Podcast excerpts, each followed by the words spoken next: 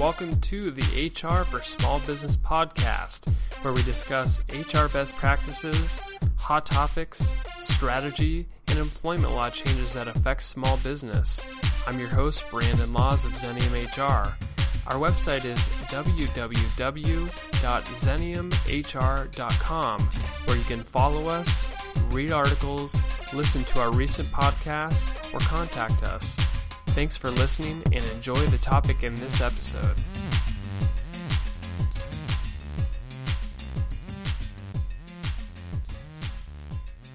I'd like to welcome Molly Kelly and Lacey Halpern to the program today. They're returning podcast guests, and for today's program, we're actually going to do a, a discussion on a book we read for our uh, Xenium Book Club. So, welcome both of you, and thanks for being with us. Thank you. So, the book we read is by Patrick Lencioni. It's called The Five Dysfunctions of a Team, a Leadership Fable. And in this book, it's surprisingly it's not just the dry business book that we're all used to reading it's really it's a fable as the title suggests so there is a story and basically that story is set around a ceo who is brought in her name's catherine and she's coming into a team that's completely dysfunctional they don't work together and it's a very toxic executive team and she's really tasked with bringing them together and cleaning up the executive team. So let's kind of dive in to some of the things we have prepared. One of the things they really start with is the concept of trust. And I'll throw it out to you both. What can employers do to really build a culture of trust where trust may not exist altogether? So the foundation of building the trust. Molly, we'll go with you. I'll first. jump in and, and suggest that I think one thing that you see throughout the book and something that I've seen in, in client cultures or companies that we've worked with um, where there has been high trust is um, it does start with the executive leadership team or the senior leadership team, um, and it's essentially watching them walk the walk. So they are embodying uh, high trust both towards their employees and then they are trusted individuals. So they follow through, uh, they're authentic in their communication, transparent about organizational change, and that filters down hopefully through all levels of the organization. Yeah, I would agree that transparency is really important. And I think another thing that gets referenced in the book is the ability to be vulnerable. And so when you share with your peers or your subordinates what your weaknesses are, I think there's something to be said about that, that that creates a trust with that person to also be vulnerable. And being vulnerable builds trust. I remember when they, they first went to the retreat in the, in the book, of course, and they basically had to share some of their weaknesses, and they had to be really authentic about it. And I think for some of the people in the story, it was re- really tough. And I wonder, in real life business setting, how hard is that for for some executives to really just be vulnerable in certain situations and just really open up? I think it would be, it can be really challenging, especially because in a leadership role, you're often seen to be the person that's like got it all together and doesn't make mistakes. And um, there's a piece to holding that leadership role and keeping things together. You're not able, though, to build trust with your coworkers, with your colleagues, with your internal team if you can't share what your weaknesses are so those people can support you. And that's not usually a place that you start from right off the bat in a relationship. And that's, I think, the big place that she was coming from with this is there was no relationship. They were all siloed in their own departments and their own interests and didn't share a common link. So she actually started from kind of a team building exercise of tell me where you grew up, tell us a little bit about what sports you play, family, things like that, because we're all people outside of our workplace. And to think that we can abandon that um, and and just be coworkers without realizing that there's a greater life and a being behind that is is not functional. I think it's it's sort of disrespectful to the fact that we all have other interests and that we have connections that are intertwined within that. There was a quote that I absolutely loved, and I highlighted it when, as I was reading it. And it says, "Politics is when people choose their words and actions based on how they want others to react, rather than based on what they really think." And I highlighted that because I thought it was a fantastic definition of the just politics in general. Um, how often in the workplace are there hidden agendas and us saying really what we don't mean? And that foundation of trust is important. And when politics are kind of mixed in between, um, Absolutely. What do, you, what do, you, think? Yeah, I think it was interesting. This model has essentially um, tiers that it builds upon, trust being the, the base of the triangle um, that uh, the authors identified. Um, but the next step up is conflict. That you know you have to have some amount of conflict for things to really truly be um, productive and functional within a team, and that tends to be pretty uncomfortable for many people. I know I tend to shy away from conflict, even though you know years of experience has taught me it can be beneficial. But I think we're trained, especially in a workplace setting, um, to avoid conflict, all conflict. And what, what the author is identifying and what you see the team go through is this realization that conflict can be healthy um, and it's certainly a lot less political in nature if things are out on the table and there's more transparency. Yeah, I would agree that um, what you're speaking about conflict, it's important that um, it there's a safe place for that conflict to happen. And I think that when conflict exists in a way that furthers the conversation, it can show people's passions and what they care about. And if the space doesn't allow for those types of conversations to happen, I think people just get sort of stagnant, and I think that that's kind of what that quote's leaning to. Mm-hmm. Yeah, and it's funny. And Patrick Lencioni in the book, he, he writes that meetings are a lot like movies; that they're boring unless they have some sort of conflict. And there's so much truth to that statement. But when you actually go to the business setting and you have a meeting that you're just kind of going through the motions, the conflict's not on the table. Mm-hmm. Um, is that the place for it? Is is it the group meetings where conflict should be out there? I think conflict can often um, indicate engagement. I mean, if we're not disagreeing or at least moving forward, there's some things where we're just inherently going to be in agreement on. You know, we want the company to be profitable or we want to be able to serve our clients well or what have you. But um, there's always going to be different opinions about how to get there. And there's many, many quotes out there, um, some of which are out on our walls here in Xenium about, you know, if you're, if no one is the dissenting voice, then someone's not speaking up. So there may be a, a different or a better way to do this. And if we aren't discussing it um, in a way that's productive and respectful, then that discussion, that valuable discussion, may not be happening. We may be marching down the wrong path mm-hmm. as a mm-hmm. group, essentially. Right. I think there's a way to set up those meetings that you're talking about, Brandon, to where um, it's comfortable and it's expected that there might be conflict and what's what are the ground rules what's going to happen if conflict does come up so that all of the players in the room know that you know, there's a way that we're going to approach it, and everybody's ideas are valued, and we want you to share our opinions, and that there's usually somebody in a meeting that's sort of facilitating and helping the meeting move along, and they're able to table discussions if they need to happen offline and maybe not in that setting. I want to bring up this notion of consensus. So, what we're talking about here is um, having some conflict in the meetings, but also there is a time where consensus kind of just happens. And I've often heard that when you have consensus, you're really displeasing everybody equally, but you're moving things along. Mm-hmm. What are your thoughts on consensus as it comes to the topic in this book?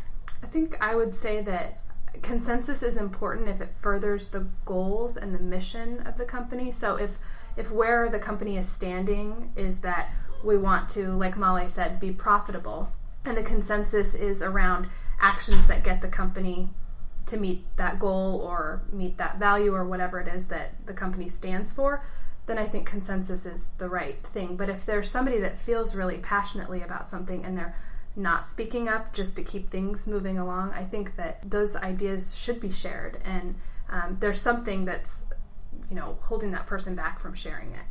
And so I think it's the, the that person's leader's job or the facilitator of the meeting's job to sort of get people engaged and excited about the topic so that people feel like they are able and, and, it's a safe space to share. Perhaps the consensus happens because nobody wants conflict. Mm-hmm. Mm-hmm. Right, absolutely. Yeah, I think when you look at the the next stage up on that triangle, so you've got trust underlying conflict um, being kind of the next step up, and then commitment, and that's actually one of the places that makes that that conflict safe is that we're all still committed to the same thing, which is you know profitability for the mm-hmm. company, or uh, it can even be in your personal life. You know, my husband and I are committed to the success of our marriage, or you know, my um, my daughter and I want to have a great birthday party for you know for her or whatever it might be. So the commitment is there. The way we go about it might be different, which can create conflict. But again, if you can keep coming back to that place of what we're all mutually committed to, that's helpful. And again, not that it has to be conflict just for the sake of conflict. So,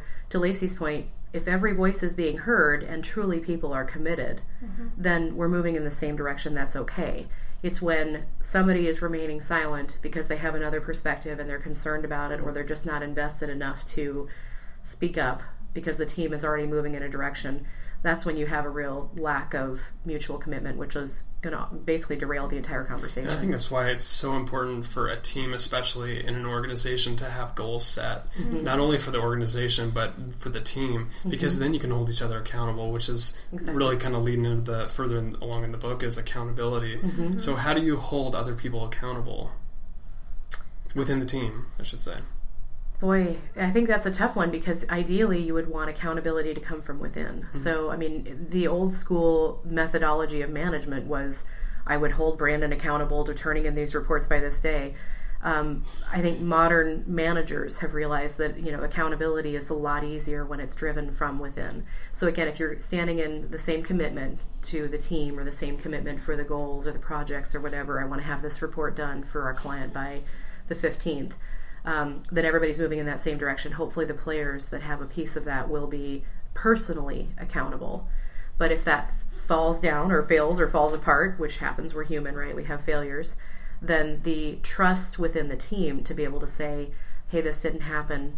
Um, you know, this was your accountability. You owned this, um, and you see some really frank discussions within the book, which were to me part of the most entertaining piece of the reading. Was seeing how these real life conversations unfold, and I thought a very natural, realistic mm-hmm. way um, around accountabilities. Mm-hmm. Yeah, I think there's a um, what you're speaking to is is getting people's buy-in. Like they're not gonna task themselves to be accountable to something if they haven't bought into it. They're not going to buy into it if they haven't had an opportunity to talk through the conflict, and they wouldn't do that if they didn't have the trust. So the way that Lencioni talks through this hierarchy, you really have to have each of these pieces before you're willing to actually take something on as an accountability. So I think it's important to um, kind of remind yourself um, of that commitment. So, like you said, the goals, the company goals or vision or whatever it is that your organization calls it, if we can constantly go back to that as a reminder so that we can further along, you know, whatever it is, the initiative that the company is trying to push through, people are going to be more motivated to buy into those accountabilities. Let's talk a little bit about a story that was within the book, talking about a basketball player and a team. This basketball player was a star performer and knew it. Very ego driven, really. Was a star player, wanted to get their shots, get their points. Really wasn't about the team. So, as a, a leader of that team or an organization, how do you kind of reel in the star players to make sure that they're focused on the team first and not individually driven? I think that starts with creating a culture within your organization where the team comes first and and also recognizing like where does that employee get their juice from? Like what motivates them? What gets them excited? If if it really is about having individual um, recognition or meeting individual goals then i think that that's important because that's what's motivating for them.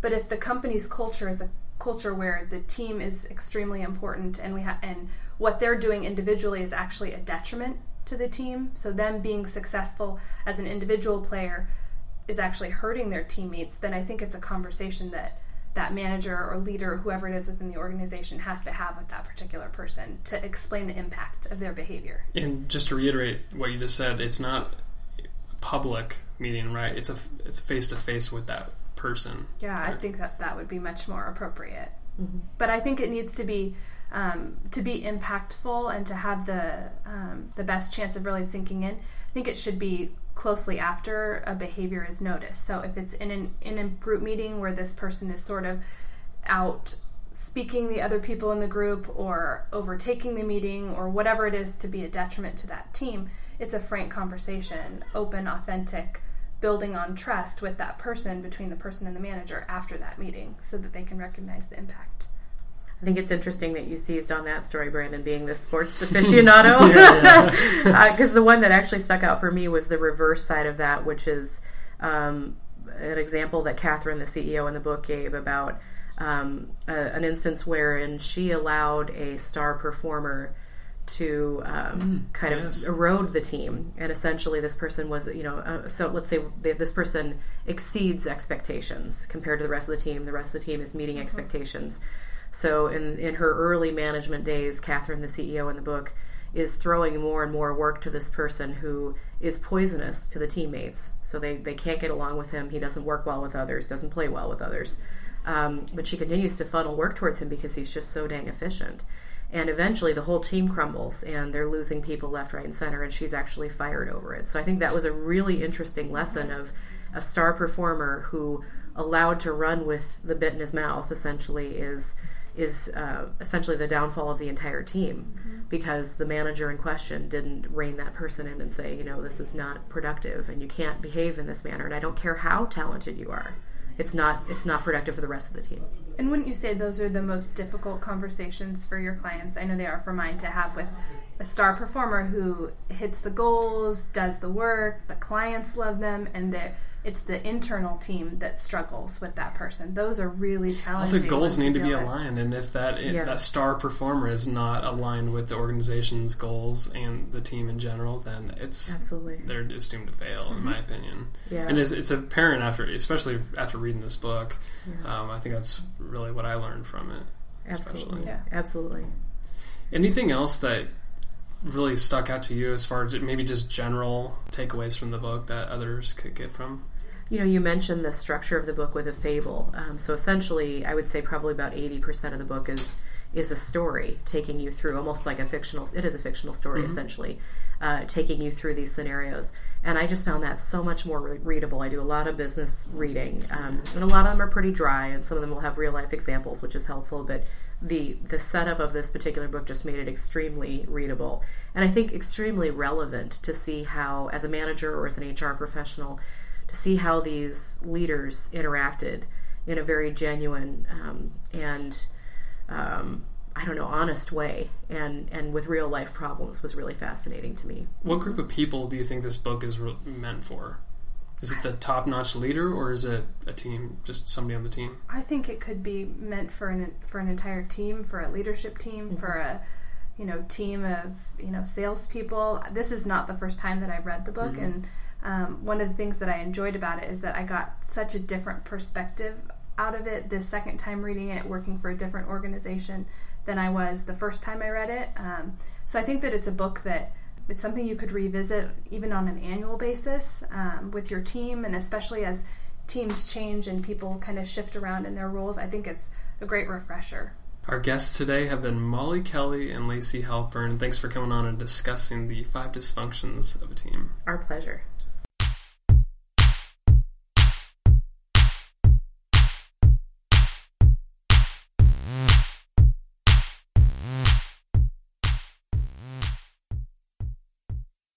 This podcast is produced by Xenium Resources Inc., all rights reserved. For information on guests or for interview requests, please visit www.xeniumhr.com or email info at xeniumhr.com. Everything on this show should be considered educational and informational only, and not personal advice.